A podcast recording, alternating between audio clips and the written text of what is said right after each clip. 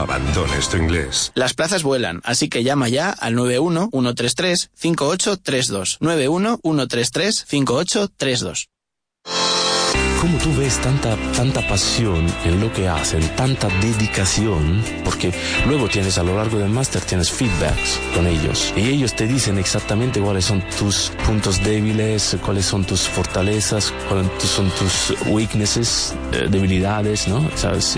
Y cuando ves a alguien que hace tan, con tanta pasión algo, no te viene tan natural decepcionarle. Porque si tú ves a alguien que da el 100%, a mí por, por lo menos no me viene como decepcionar así. Es una cuestión de respeto que luego se, se desarrolla y se ve también con los compañeros, cuando sobre todo en un método tan dinámico, tan drilling class, maravilloso. La motivación desde el primer minuto hasta el último es un factor importante, pero no el único. La excelencia de nuestros profesores, nuestros maestros de toda la vida, esos que hacían que el resto de tu vida sintieses verdadera pasión por aquella asignatura. Así son nuestros profesores del máster en inglés profesional. ¿Por qué no llamas? ¿Vas a perder esta oportunidad? 911335833 911335833 Llama y solicita gratis tu prueba de nivel. 911335833 Te sientes orgulloso de ti mismo porque tú lo puedes hacer. Con el máster en inglés profesional puedes conseguir lo que quieras. Tú lo puedes hacer. Ven a vernos a nuestra tienda física en Madrid, en la calle Orense 75. Y si no te viene bien, ya sabes, baugantienda.com. Ladies and gentlemen, we have a lot of new books that I think you will like, but there's one that you really should have, in my opinion. Uh, the title of the book is very simple English Grammar. Yes, English Grammar. 470 pages of English Grammar. It's the best English grammar book on the market. For me, it's the best English grammar book in the world. The author, Claudia Martinez, is a veteran Vaughan teacher and a technical expert in our editorial department. And she has followed the spirit and the rigorous clarity that I have personally emphasized in the Vaughan method for more than 40 years. This book, English Grammar, is the definitive guide to how we speak and how we construct our language today. As always, it's designed for Spanish speakers, Hispanohablantes. In the book, we explain how and why, but we explain it in Spanish first, and then we give you many examples in English. We show you the structures, and often we compare them to the equivalent structures in Spanish. At the same time, we warn you, os advertimos, of many of the typical mistakes, sometimes important mistakes that Spanish speakers often make. English Grammar. You can buy it in bookshops, large and small, in department stores, on Amazon, in Vaughantienda online, and on many other platforms. This book is for you. It's for your children, and it's for your grandchildren. This book will last for a hundred years. There's no better Christmas or birthday present. English Grammar.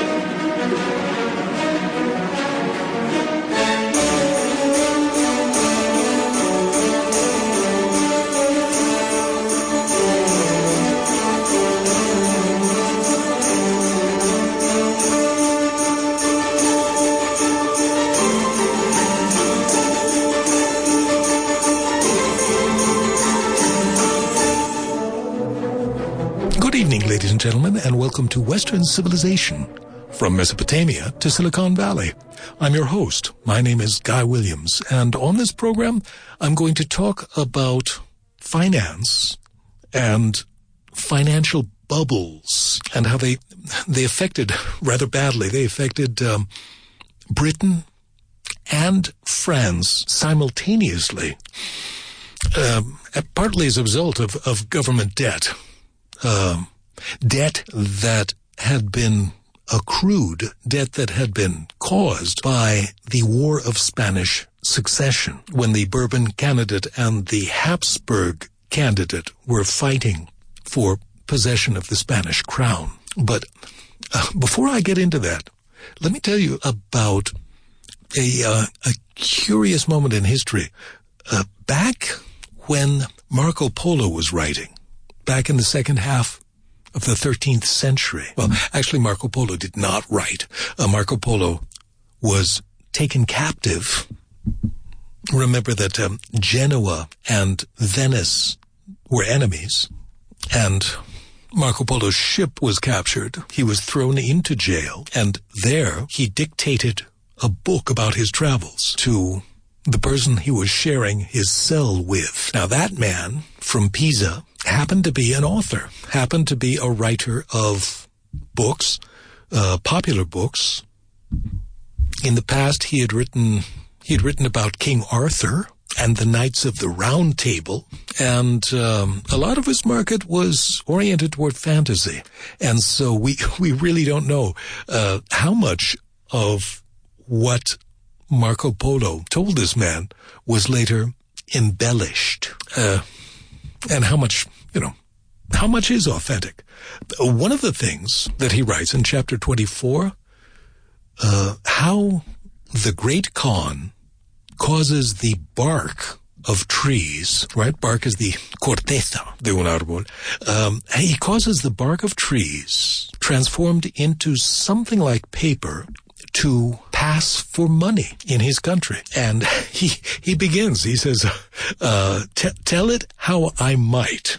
You never will be satisfied that I am keeping within truth and reason. In other words, what he is going to tell us is so preposterous and absurd that um, it sounds like pure invention. Uh, did uh, did these Chinese have paper money? Well, you know, the Chinese had uh, invented coins. They invented coins about at about the same time as the Lydians, right? In in um, in the Anatolian Peninsula, what is today Turkey, the southern part of well, uh, the southern part of the west uh, toward the Ionian Sea, you had a very wealthy place called Lydia. Uh, in ancient Greek mythology, uh, Midas came from Lydia. You remember King Midas? Uh, everything he touches turns to gold. And yes, they they had more money than they knew what to do with. And evidently, uh, this area, Lydia, I suppose uh, that that would be where Bodrum is today, Halicarnassus, around there. I, in any case, um, Lydia invented coins, and the idea became so popular that it was very widely imitated. Now, at about the same time, the Chinese did the same thing. As far as we know, that's a coincidence. But some of the earliest Chinese coins were tiny uh, knives made out of bronze, uh, which might have represented um, genuine knives. Uh, who knows? Uh, the, okay, because the Chinese were eminently practical. They put a hole in their coins, which meant that you could um, string the coins, and that made it much easier to carry them around uh, or or keep them safe. The fact is that um, these coins were made of bronze, and bronze isn't worth very much, so that it took lots and lots of these coins to buy anything expensive.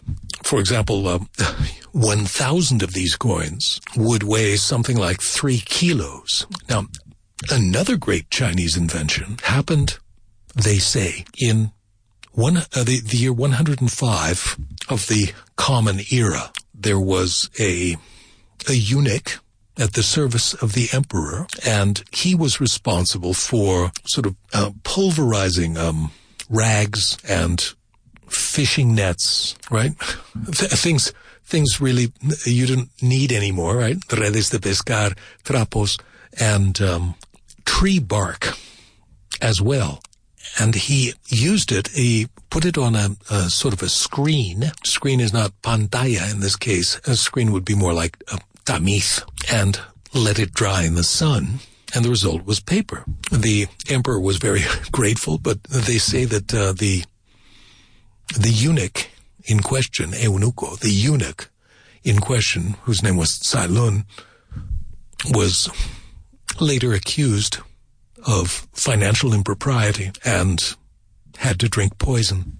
In any case, paper was there. Paper was ubiquitous, right? Um, in in Buddhism, you have enormous numbers of texts, and some Buddhist priest had the uh, the the great idea of transferring that text to a wood block, then putting ink on the block and stamping it onto the paper. And uh, this happened, well, this happened much later. This happened in, uh, in about 710, right? The year 710 of the Common Era. So, a couple of centuries after that, you had, well, there was a place in China called Sichuan. Um, Sichuan, the famous for its culinary tradition. There's a, a, kind of a pepper that grows in Sichuan that um, is not at all like the black pepper that you get in the southern part of India, right? This pepper, it has a sharp flavor, but it will numb your tongue, right? Uh, entumecer. And this was, uh, this was considered amusing uh, by people back then and, and even now. This Szechuan pepper. I don't know. It's a, it's a different idea. The Asian food in general is more tactile, right? Uh, the Asians are, are very concerned about mouth feel and and the contrasts of what it's going to feel like in the mouth. You know, whether it's crunchy or or squishy or gooey, como viscoso, crujiente, and um, for them that that is that is just as important as the contrast in colors or in flavors. And so, yes, uh, the the idea of a um, uh, a spice that um, puts your mouth to sleep can be considered um, amusing. But um, there, there in Sichuan. By the way, um, uh, once once the people in Sichuan had access uh, to the other kind of pepper, to peppers from the New World, to spicy peppers, to hot peppers that uh, the, the, the Aztecs gave to the Spaniards, the Spaniards gave to the Portuguese, and the Portuguese gave to Macau. Once those hot peppers made their way into the interior of China to Sichuan, they were an enormous hit there. And so Sichuan cooking transformed completely from not simply using Sichuan peppers, but using all kinds of, well, cayenne peppers as well. And so that um, uh, many of the Chinese restaurants that you can find in Spain offer specialties from Sichuan or uh, the restaurants themselves, uh, Sichuan cuisine. But again, back back in the uh, back in the years that I'm talking about, uh, Sichuan had a problem in that bronze was scarce and the local coins were made of iron, heavy and not worth very much. So that in order to buy, say, half a kilo of salt, you would need almost a full kilo of of coins, of iron coins. And of course this this really didn't work very well. You know, the the only other case I can think of of iron uh, coins was in ancient Sparta, right? In Greece. And the Spartans did this precisely to discourage the use of money in order to make people more austere, more self-sufficient, and uh, to disdain opulence and luxury. In other words, to be more Spartan. But in China, this was simply done because they didn't have anything better, right?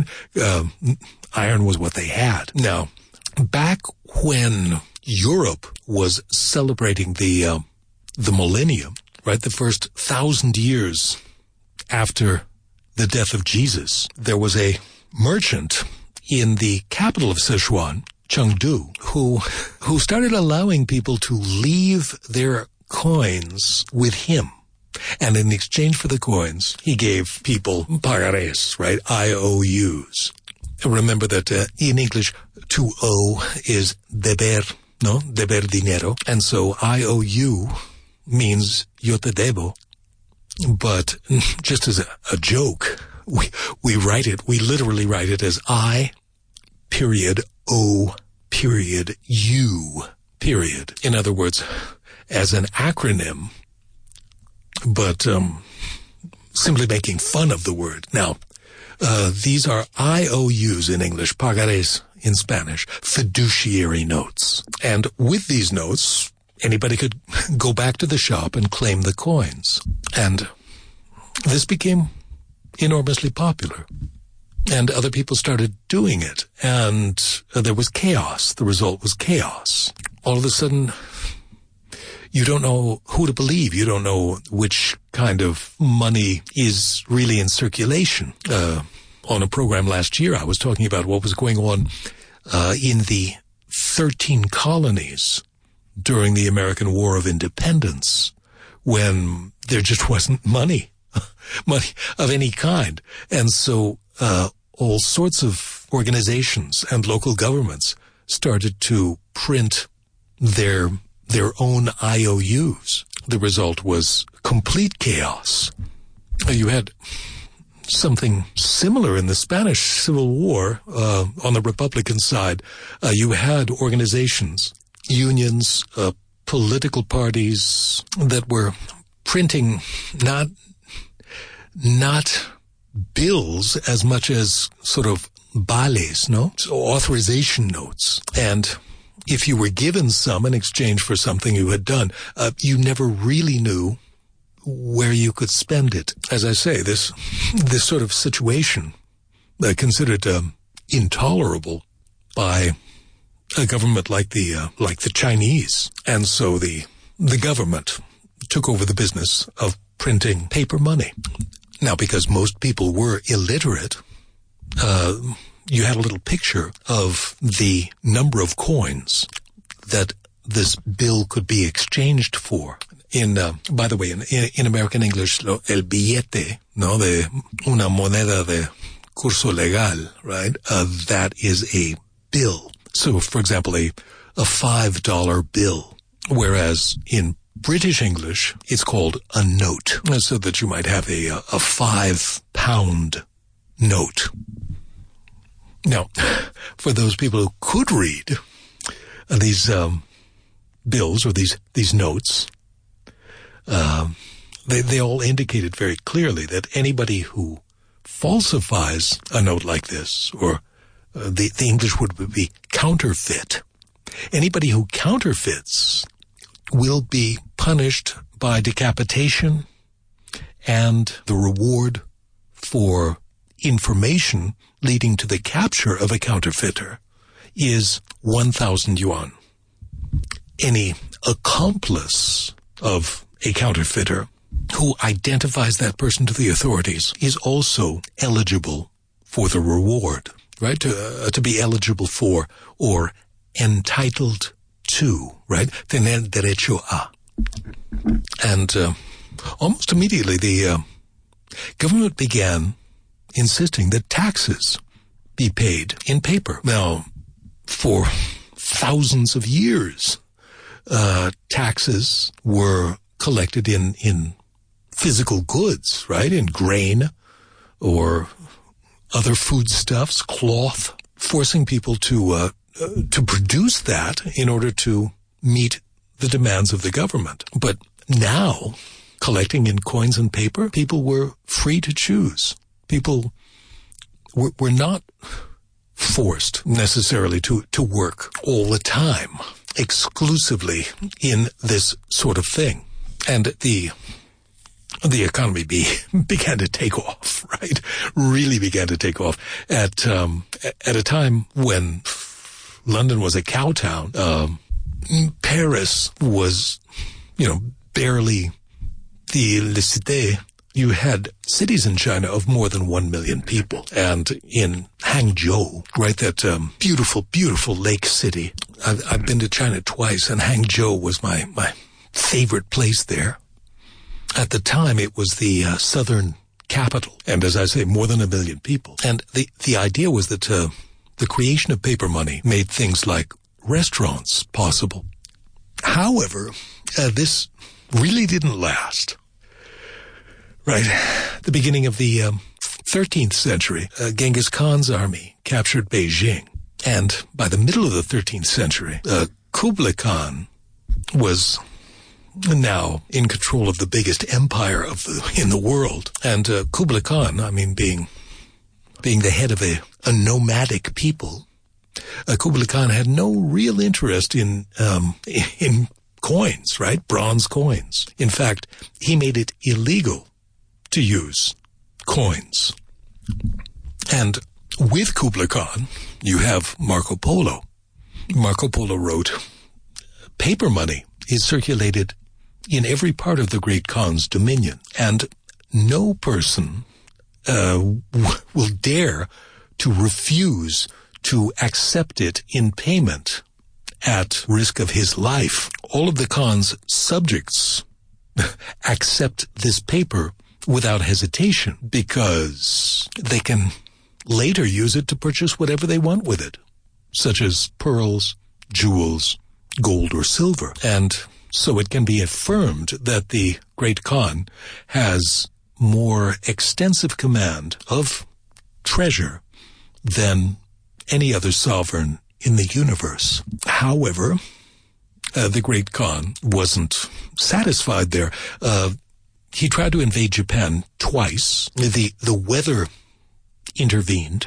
I I have read that the uh, the term kamikaze was used to to refer to those storms that um, that kept the enemy from Japanese shores. Now, Kublai Khan, in order to pay for these invasions, uh, issued this new kind of money, but government officials did not accept this money in payment, and all of a sudden the money became less valuable. All of a sudden there was inflation. It was, it, was chaotic, very chaotic. The lesson to be drawn from that is that money is only as valuable as people believe it is. And people are susceptible to both ex- irrational exuberance and uh, pessimism and panic. And well, in the West, I'm not sure whether John Law from Edinburgh in Scotland, uh, not sure whether he he knew about the the Chinese system when at one point he he proposed to do the same for France. But yes, in Europe at this time, you know, they, they, they took these things very, very seriously. We we have to remember that um, in a in a big way, the the economic history of of Europe can be considered as a, a history of textiles, right? Where the textiles went, uh, where they came from, how they were bought, uh, because clothing was a luxury item, and you had whole economies, like for example the Spanish economy with uh, La Mesta, oriented toward producing wool for export to Burgundy in the case of Castile or to Italy, places like Florence in the case of Aragon. And there, and in, in places, well, medieval fairs and so forth, um, you had banchieri, uh, they used the Italian word, people who sit on benches. And the banchieri on their bench would be required to keep a certain percent in reserve. If, for example, in in the case of Barcelona, evidently in the year 1360, there was a banker who couldn't pay his debt and he was beheaded. He was decapitated in front of his bench in Barcelona. If you could not pay your debts as a banker, you were forced to live on bread and water alone. And naturally, the uh, the bankers that ran ran out of money, uh, they had to break their own benches. And from this idea of breaking a bench, we get the word bankrupt.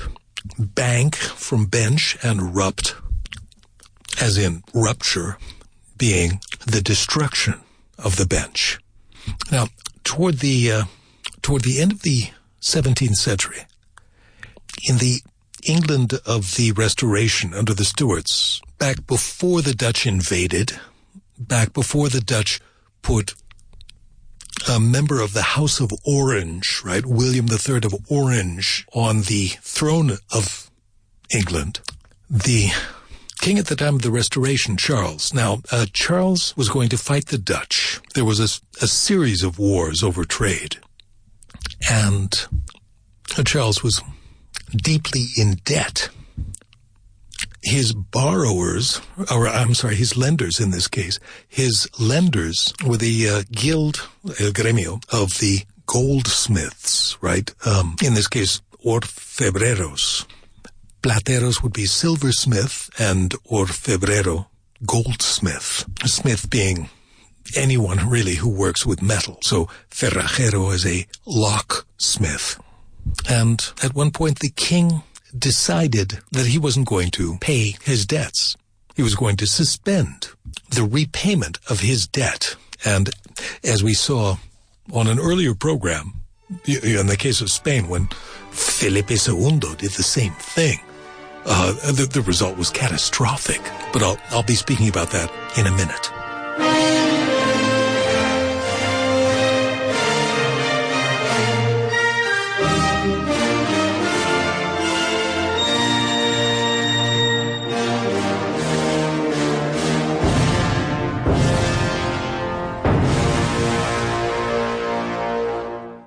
Big for Teens. ¿Y de ¿Qué es se eso? trata eso? Es un programa intenso, intensivo, intensivo de inglés que dura una semana aquí en Madrid en un colegio mayor y son clases, clases y actividades muy chulas. Mm, Año tras año. Hay niños que repiten, eh, chicos, chavales, vienen cansados, agotados, ahora que notan el empujón que se le da al inglés, ¿eh? De verdad. Y lo más importante es que vienen con ganas de seguir aprendiendo, motivados. Y eso es lo más importante. Una pregunta que se hará la gente mm, que nos está escuchando, por ejemplo, que nos está escuchando fuera de Madrid. ¿Algún día se hará esto de los VIP en otras zonas? En otras zonas de España Lo dejamos ahí, que puede ser. Sí. Todo llega, todo, todo llega. llegará. Eh, ¿dónde- Viene gente de toda España, ¿eh? Vienen Sí, participantes de toda verdad, España. verdad. Pero bueno, hay gente que no quiere moverse mucho de su zona Sí. y bueno, teniendo más oportunidades de, de hacerlo Más cerca. más cerca Bueno, de su hay que le delegación. desplazarse, sí. ¿Hay un, un sitio donde pueden informarse? ¿Una web? Eh, pues lo mejor es llamarnos. Está- ah, mejor es- es llamar sí, siempre, siempre. Lo mejor es llamarnos. No pueden llamar para tratar lo que queráis. Sobre todo si preguntáis por los campamentos, que es el 911335832. Sí. Ahora dilo tú. 91, lo mejor es llamarnos, ok, el número. A ver, 911335832. Y ahí ya les damos información de primera mano. Nos quedan poquitas plazas, ¿eh? siempre lo decimos, no es mentira, es que como lo vamos dejando todo para el último momento, pues luego pasa lo que pasa. Puedes llamarnos al 911335832 y ahí nuestros maravillosos compañeros eh, van a informarte de todo lo relacionado con los campamentos. Nunca me cansaré de decir el teléfono. ¿Queréis decirlo vosotros? La última oportunidad. Vale, pues- 91. ah, no. 1335832. ¡Yu! Hasta luego.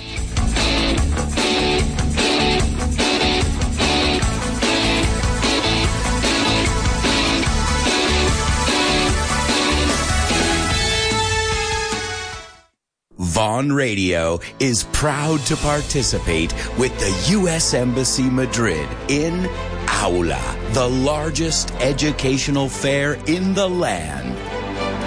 Stop by their stand for live shows, interesting interviews, and info on how you can discover all the amazing educational opportunities that await in the USA. As American blues legend B.B. King once said, the beautiful thing about learning is that no one can take it from you. We'll see you at Aula 2022 at IFEMA Madrid from March 2nd through the 6th. It's all happening at the U.S. Embassy stand, 12B10. Write it down, 12B10. Don't miss this exciting educational event.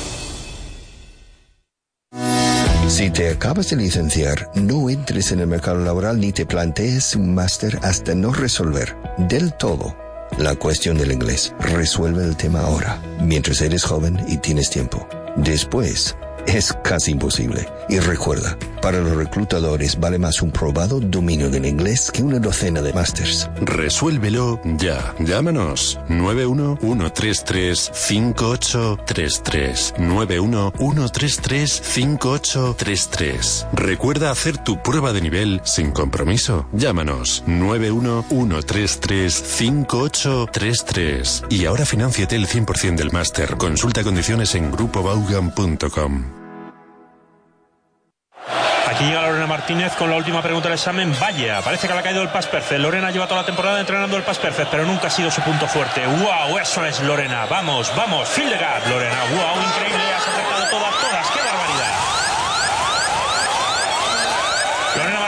Señoras y señores, qué crack. El examen es de 10. Consigue que tus hijos sean unos auténticos cracks del inglés con los cursos del Club Junior. No solo mejorarán sus notas, sino que hablarán inglés de verdad y serán capaces de comunicarse. Y por si eso fuera poco, lo pasan genial en clase. Club Junior son las clases para niños de 4 a 17 años en grupos muy reducidos y 100% método Baugan. Infórmate ya en el 911335832, 911335832 o en grupobaugan.com. Mi hermano Raúl se está preparando para ser piloto. Lleva 500 horas con el simulador de vuelo y mañana es su primer vuelo real. Con 500 horas de simulador estará súper preparado, ¿no crees? ¿Quieres subir con él mañana en su primer vuelo? Y por otra parte, mi novio Tomás también se está formando como piloto, pero solo tiene 5 horas de simulador, no 500 como mi hermano Raúl. Sin embargo, ya ha llevado un aparato arriba 5 veces y lo ha aterrizado con éxito. Si no, ya no sería mi novio, ¿verdad? No tiene 500 horas de formación como mi hermano, solo 10 entre simulador y vuelo real, y mañana llevará el aparato arriba por sexta vez. Si tuvieras que subir con uno de los dos, ¿con quién subirías? Para nosotros, al menos psicológicamente, una hora de vuelo real equivale a 100 horas de simulador. Subiríamos seguramente con mi novio Tomás, a pesar de sus pocas horas de formación. Para hacerse con un total dominio del inglés, la cosa es exactamente igual. Una hora en Bone Town, superando la ansiedad y los apuros de comunicación, equivale a 100 horas de clases de inglés. Nunca vas a hablar un inglés perfecto, ni lo hablo yo. Tengo mis momentos elocuentes y mis momentos menos elocuentes en mi propia lengua materna, que es el inglés. Así que repito, nunca vas a hablar un inglés perfecto. Ahora bien, si quieres tener un perfecto dominio de los entornos de comunicación en mi idioma, algo muy diferente, vete a Bowentown. Allí, entre angloparlantes de lo más variopintos, avanzarás mil kilómetros en confianza, convicción y aplomo. Dominarás los entornos de comunicación a pesar de un dominio aparentemente imperfecto del inglés.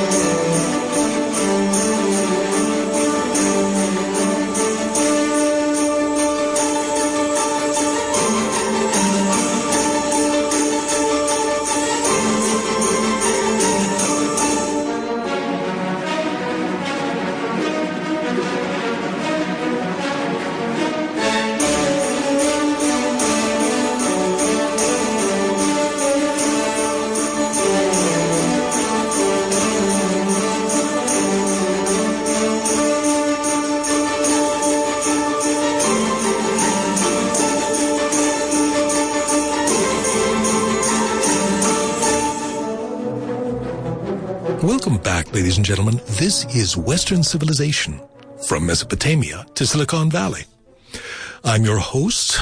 My name is Guy Williams, and on the first part of the program, I was talking about the history of paper money. And it's paper money that, uh, that a man, uh, Scotsman, John Law, is going to propose to make France great again. Paper money had been used extensively in um, in China, invented in Sichuan, where carrying around the traditional bronze coins was impractical because the, there wasn't enough bronze. They they used iron instead, and the iron was so heavy that they needed something better. And these something better, this, was an IOU, right? Un pagaré. Uh, also in English called a voucher, uh, to vouch, V-O-U-C-H, to vouch for something. Now that's uh, kind of fiar because um, um, I can I can vouch for, okay, respondo, right? I, I can vouch for that. Or, I don't know, uh, poner las manos en el fuego, something like that. He's, uh, he's a very good person and I will personally vouch for him. And so the, uh, a, a, little piece of paper, uh, a fiduciary note, a, an IOU or pagaré, uh, that can also be a voucher. The, um, well, los, los tickets de comida are also called vouchers. And, you know, who, uh, who knows whether that can be trusted? Uh, in the, in the time of the, um, uh, the strong Chinese empire with the government vouching for paper money, uh, nobody could refuse to accept it. And the trust was there. But of course, later on, well, as we will see. Um, just before the break, I was talking about uh, the stop, the stop of the exchequer, right? The um, the tr- treasury in England. Traditionally, they had a, a kind of a table. The table was was a little like an abacus, right? A Chinese abacus, and you had um, different squares with uh, different values in any case, uh, alternating light and dark. And so this, this pattern, um, ajedrezado, was going to be called a checker. And then later on, the tabla is going to be, well, el juego, uh, damas in English is going to be called checkers. And uh, because of this, let's see, the, the place is called checkers and the, um, the head of the treasury is called the exchequer. But of course, it, it goes further. Um, comprobar is to check. precisely because of this, everything has been checked and double checked. And of course, that uh, that kind of V shape or chevron, I don't know, uh, the kind of thing we associate maybe with the Adidas logo, that is called a, a check in English. And of course, because of this um, association with the with the Treasury uh, to write a check. So you can pay in cash or by credit card, but you can also pay by check. And uh, traditionally, when people went abroad, right, when people went to on foreign holidays, they would take travelers' checks. But in this case, uh, Charles told the exchequer to stop payments. This was called the stop of the exchequer, and it was in 1672. And uh, the result was the ruination of the of the people who had lent him money. In this case, goldsmiths. Goldsmiths. Uh, goldsmiths had also been in the business of giving vouchers to people, IOUs, and of course, when Charles couldn't pay them, the, uh, they couldn't redeem those vouchers either. They became worthless pieces of paper. And everybody suffered. Finally, as I say, the Dutch invaded, the Dutch installed their stadtholder, right, the head of the Staten. Uh, that's where we get Staten Island in New York, right? This is the legislative body of the Dutch Republic. So the stadtholder became the British king, and almost immediately they established a Bank of England.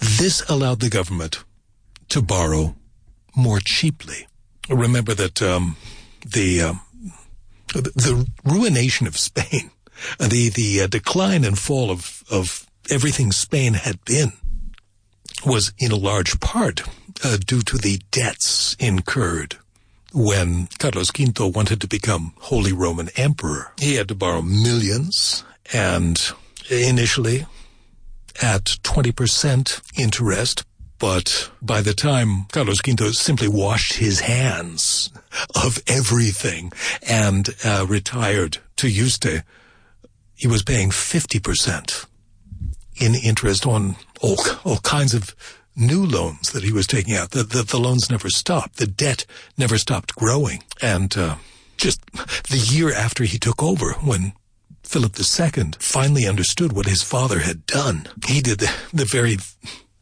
uh, the um, the very same thing. He stopped payments, and uh, the result was economic chaos and enormous contraction in the economy and in the Spanish Empire's ability to project itself. Then, uh, when he did it again in the 1570s, the the result was uh, the destruction of Antwerp, right? Um, Amberes, right? Uh, Spanish troops. Actually, these were not Spaniards. Most of them were Italian and German, but they were in the Tercios de Flandes.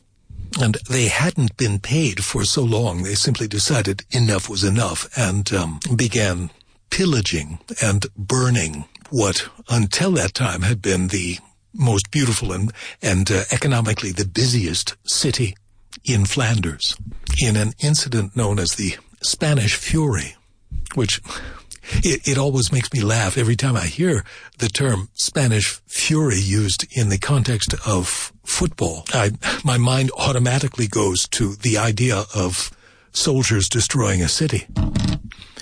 In any case, uh, the the Dutch had solved their problem with a national bank, and now the Bank of England was going to allow the government to do the same. The government was desperate for, for funds. Uh, this was put, you know, sold to the public, and the initial amount was 1.2 million pounds, or about the equivalent uh, to the government budget. And, and this was in exchange for 8% per year which is a high rate, but lower than what the, they had been paying, right? Uh, lower than um, what the government had been paying, say, to the uh, to the goldsmiths, and the uh, the area today known as the city uh, that that became the site of the Royal Exchange, and people of many different nations there buying, selling, and making fortunes, and some of them, of course, losing fortunes. Now, one of the people there at this time was John Law. John Law had been born in 1671 in Scotland, and he was precisely the son of a goldsmith, so that he was born relatively well-to-do, relatively affluent, wealthy, although his father died when he was 12 years old. But um, John Law, well, at that point he was in school. He was a schoolboy, brilliant, brilliant in maths, mastering all sorts of new things like, well, calculus at that point was new. But yes, arithmetic, algebra, trigonometry. But at the same time, he liked to go out at night and uh, and gamble and well, all all games of chance, right? He could do the calculations mentally. All games of dexterity, right? Uh, ability, skill. He was very, very good at tennis, which was just becoming popular at this time. But even better at cards. And uh, by the time he was twenty, he came to London and just knocked everyone over. Um, evidently, he was very handsome very well spoken, witty, ocurrente, and very well educated, very polite, well mannered, and uh, charismatic, right? Precisely the kind of person who can charm the birds off the trees. Now, in 1694, when Law was 23 years old, he killed a man over a woman. They were both rivals for the same girl, and we do not know her name. Now, far from being discreet about this, uh, they they dueled in Bloomsbury Square so that it was public and notorious. Everybody knew who he was. He was arrested. He was put on trial, convicted, and sentenced to death. And we do not know how he got out of it. We do not know how he ended up a couple of months later in Amsterdam because he, he was in jail. He was awaiting execution. And, and the next we hear, he is in Amsterdam. And, well, as I say, Amsterdam, the, the head of best practices at that time, uh, the, the, the head of uh, financial innovation. And he makes careful study of the Bank of Amsterdam, founded uh, almost a hundred years earlier, and uh, the Dutch East India Company, the Dutch West India Company, everything that moves the Dutch economy. And the result is a pamphlet, Money and Trade Considered, with a proposal for supplying the nation with money, published in Edinburgh, Scotland, in the year 1705. This indicates that he had thought seriously about what money really is, because to his contemporaries, you ask them what money is. Uh, money is silver, gold, nothing else. Money is precious, but it, it all leads back to, uh, uh, to silver and gold. However, in this pamphlet, Law is using this, this idea this originally Chinese idea. Maybe he read it in Marco Polo that um, that paper is more qualified for the use of money than is silver, and that with this paper money in circulation, the economy will become more dynamic. He said, a greater quantity of money employs more people than a lesser quantity. And yes, this this was the lesson from um, from the influx of gold and silver from the New World, from places like Potosi. Uh, the um, the European economy had become much, much more dynamic. On a on a much earlier program, I, I was talking about the situation in Europe uh, before the Portuguese decided to go to Africa and look for gold in Africa. How uh, there was, you know, the silver mines in Europe were producing less and less. Um, Europe was running out of coins, and the result was an increasingly weakened economic system. In, incapable of the kind of transactions that, that keep an economy going. This demonetization of the economy had forced people back into um, bartering, el, el canjeo, el trueque. Whereas in Law's time, um, those those uh, silver mines, those European silver mines, they, they were closed, right? Um, they were no longer competitive with with all of the silver coming in from the New World. But Law's genius was to think that you could do more with paper, infinitely more with paper, and greater economic activity would inevitably lead to exports, a surplus of exports. This is exactly what uh, people are talking about when they mention quantitative easing, when the central bank prints more money in order to sustain economic activity. And uh, one of the things that kept the economy going in times of COVID, all of this we owe to the genius of, of John Law. And, uh, and there he was, a, a fugitive in Amsterdam, but he made a lot of money. There was speculation and and gambling. And so for something like the next tw- 20 years, he was, he was in the, uh, mostly in Italy. At, at one point, he was in Savoy. The Duke of Savoy, Victor Amadeus II, entertained this proposal that, um, law could make him a rich man, that, that law could turn this tiny kingdom of Savoy into an economic powerhouse. But, um, the interview did not go well. In any case, Law, Law went to France from there. And two years after he had established himself in France. Old King Louis, King Louis the Fourteenth, died. That was in 1715. Now, uh, King Louis, right, increasingly old, increasingly conservative, not not the uh, dynamic young man that uh, he had been. However, the new person in charge, um, this is a regency, right? And the regent was the Duke d'Orléans, right? Um, the Duke was interested in experimentation, I suppose, as the regent, right? You're, you're just um, holding on to things until the heir is of age, until the crown prince can become king. Uh, you're only there for a while, so you might make the most of it. Uh, in any case, uh, they knew each other. They were compañeros de juerga, just a pair of um, wastrels. But it was time to to put it into place.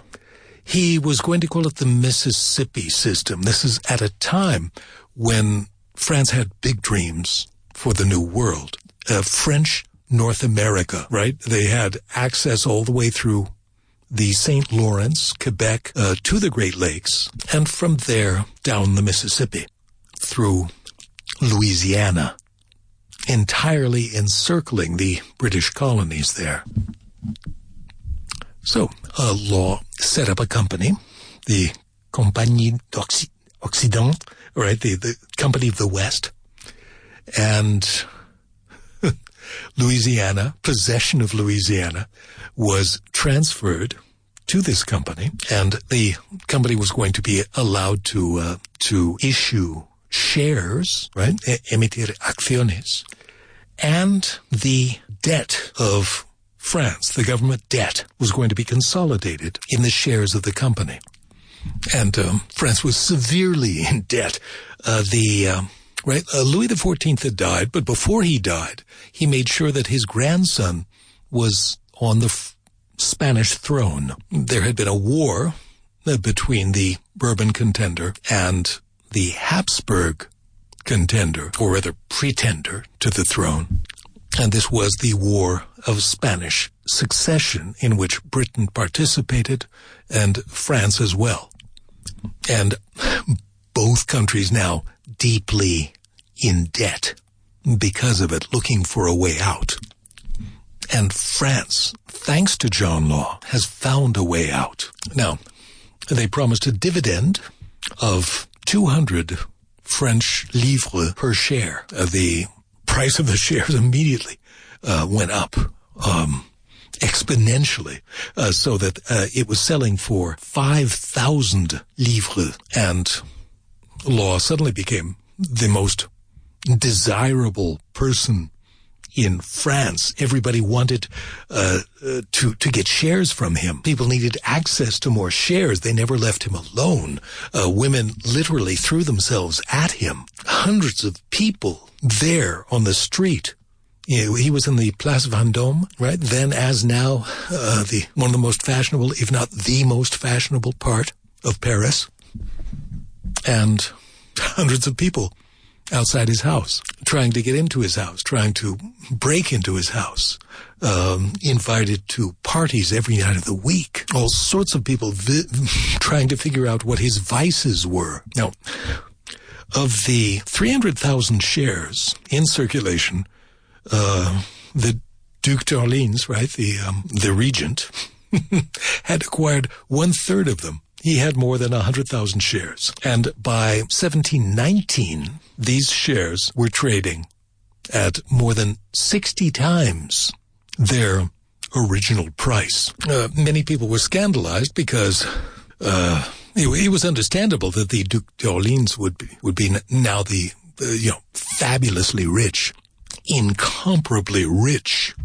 But there were people who were from lower classes, uh, obscure backgrounds, uh, not the kind of people you would normally want to be seen in public with. The, the, the British have an expression for that, not clubbable, right? You, you wouldn't take this person to your club and uh, these people were also making fortunes and starting to appear in public. And law was, oh, Then he uh, converted to uh, Roman Catholicism, and this was done with great ceremony. He was declared the Comptroller General of the Finances of France in 1720. And in April of that year, he became superintendent. Now, the, the title superintendent had not been used in in France uh, since well for for the last 50 years, more than 50 years. Superintendent and w- with John Law, this is going to be the last time that anyone is ever called superintendent. Uh, he was effectively the the prime minister, right? as powerful in his own way as as Richelieu had ever been, and you can imagine the um, the the surprise and shock of people back home, and um, the idea of the, the, in Britain because uh, Law said on more than one occasion that he was personally capable of ruining the trade and credit of England, not just England, but Holland as well, whenever he pleased, and that he could break the Bank of England whenever he felt like it, and destroy the East India Company. This was absolutely the height of his power in 1720, but it wasn't going to last. Very, very soon, uh, John Law was going to be ruined, and France itself was going to be ruined because of this horrendous speculation. But okay, I've run out of time. I'm going to have to talk about this on my next program.